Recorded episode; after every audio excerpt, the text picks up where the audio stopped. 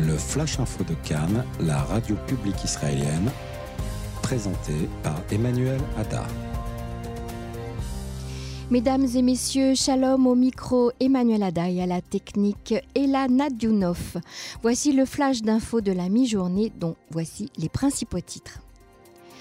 Vous préférez devenir fou plutôt que de faire des compromis pour former un gouvernement, c'est ce qu'a déclaré ce matin le président de l'État aux leaders politiques. Guy Sarr monte le ton contre le Premier ministre. Votre refus de démissionner et de laisser la place au Likoud va faire gagner la gauche. Avigdor Lieberman annonce qu'il est prêt pour de nouvelles élections. L'armée israélienne a démenti catégoriquement les accusations selon lesquelles les chiffres fictifs s'inscrivaient dans un plan organisé pour tromper les élus ou le public. Moshe Carlon va-t-il prendre sa retraite? Nouvelle enquête fiscale contre Chaim Katz, ancien ministre Likoud du Travail et des Affaires sociales. L'Iran reste le sujet principal que le Premier ministre abordera avec Mike Pompeo au Portugal. Et pour finir, mouvement de grève générale en France contre la réforme des retraites, une grève qui s'annonce longue. Le président Reuven Rivlin a déploré la période troublée pour Israël après des mois d'impasse politique, accusant les dirigeants de préférer devenir fous plutôt que de faire des compromis sur un gouvernement. Si c'est ce que vous voulez, devenez fous, a-t-il écrit sur Twitter. Mais pourquoi entraîner la nation avec vous? En effet, les discussions entre les deux partis n'ont toujours pas abouti à une coalition et chacun a rejeté sur l'autre la responsabilité de cette impasse. Si aucun député ne parvient à obtenir l'appui d'au moins 61 des 120 membres de la Knesset d'ici le 11 décembre. Des élections seront organisées pour la troisième fois en moins d'un an. Si ce troisième scrutin est convoqué, la première date possible pour sa tenue serait le 25 février 2020, selon un responsable juridique de la Knesset. De son côté, Benjamin Netanyahu, le Premier ministre, a déclaré que son parti, le Likoud, était prêt pour des élections. Je le cite, et nous les gagnerons. Au sujet des négociations avec les membres de Lavanne, il a ajouté Il ne bouge pas d'un millimètre, il ne bouge pas d'un nanomètre. Nous avons fait toutes sortes de propositions pour s'assurer que ce gouvernement d'unité soit stable, mais ils ont tout refusé en ajoutant que Yair Lapide empêchait tout compromis. Guy Sarr monte le ton contre le Premier ministre. Il a déclaré que le refus persistant de Benjamin Netanyahu de démissionner allait finir par céder le pouvoir à ses rivaux politiques. Regrettant l'attitude de Netanyahu à son égard, il a ajouté Nous sommes prêts à céder le pouvoir à nos rivaux, mais pas à un autre membre du Likoud. Si Netanyahu continue de diriger le Likoud, deux choses pourraient se produire. Soit la situation actuelle continue et personne ne sera en mesure de former un gouvernement, soit nous laisserons la règle à nos rivaux politique. Il a ajouté que quiconque appelait à des primaires au sein du Likoud se voyait menacé et qu'il s'agissait de méthodes qui n'avaient jamais eu lieu dans le parti. En attendant, la liste des soutiens de Guy Donsar s'allonge. Au sein du Likoud, c'est aujourd'hui au tour du président du conseil régional de Samarie, Yossi Dagan, qui ajoute ainsi son nom au soutien. Il persiste et signe. Victor Lieberman a annoncé à la radio militaire ce matin qu'il considérait qu'aucun gouvernement d'union n'était possible et qu'il était temps d'organiser un troisième scrutin, ajoutant que le Premier ministre Benjamin Netanyahu et que le chef du parti bleu-blanc Benny Gantz étaient à blâmer. Il faudrait un miracle pour que la situation change, a-t-il déclaré. Selon lui, l'option d'un gouvernement d'union nationale n'est plus réalisable. Dans un communiqué, l'armée a démenti catégoriquement les accusations selon lesquelles les chiffres fictifs s'inscrivaient dans un plan organisé pour tromper les élus ou le public. Il s'agit des chiffres d'enrôlement du public orthodoxe au sein de Tsahal. Selon Tsahal, ce problème est le résultat de méthodes confuses utilisées pour déterminer qui est considéré comme ultra-orthodoxe.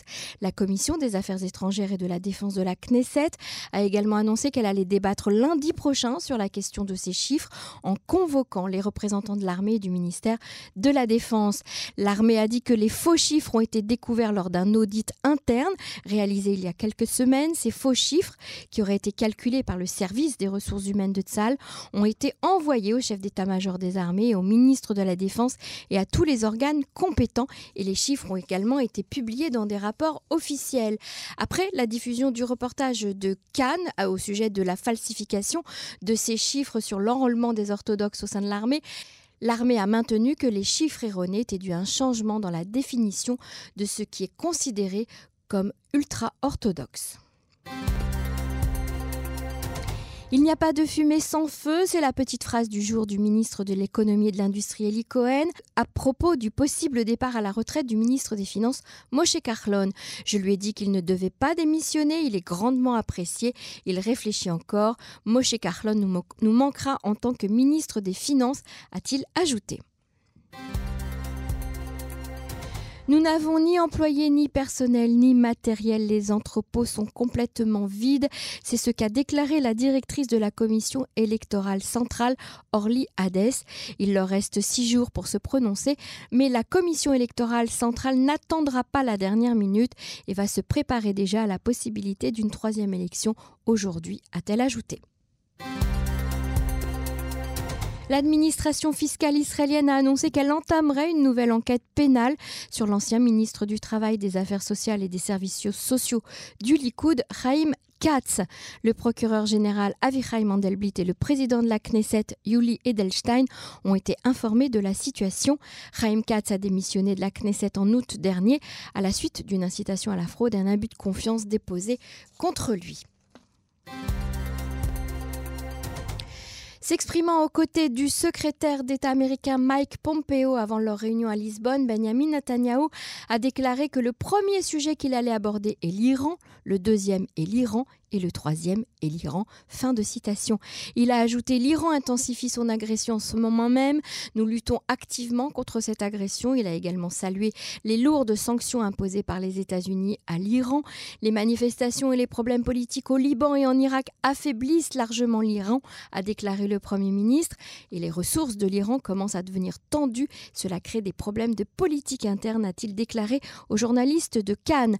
Il a également remercié le secrétaire d'État américain Mike Pompeo pour avoir déclaré que les implantations juives de Judée-Samarie n'étaient pas illégales et que cela contribuerait à la paix.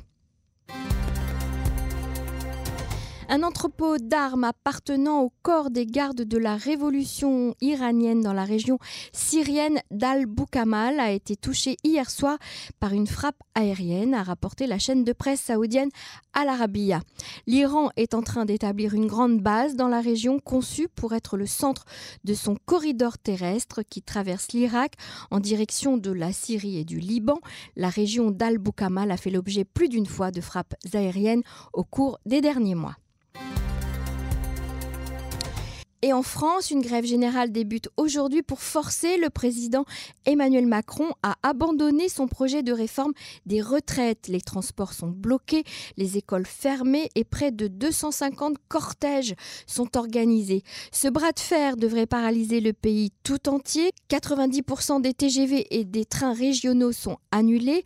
11 lignes du métro parisien sont fermées. Les compagnies aériennes ont été priées de réduire de 20% leur programme de vol. Dans les écoles, un taux de grève de 55% est prévu nationalement et de 78% rien que sur Paris, selon le ministère français de l'Éducation. Et ce n'est pas tout. Les policiers, les éboueurs, les avocats, les retraités, les transports routiers appellent aussi à la mobilisation, de même que les Gilets jaunes et les partis d'opposition. Pourtant, le président français ne renonce pas. Je n'y renoncerai pas, a-t-il déclaré une nouvelle fois, et je m'exprimerai devant les Français au moment où je le considérerai opportun. Voilà, c'est la fin de ce flash. Tout de suite, la météo pour aujourd'hui. Les températures sont toujours élevées avec toutefois un risque d'averse sur les côtes du pays.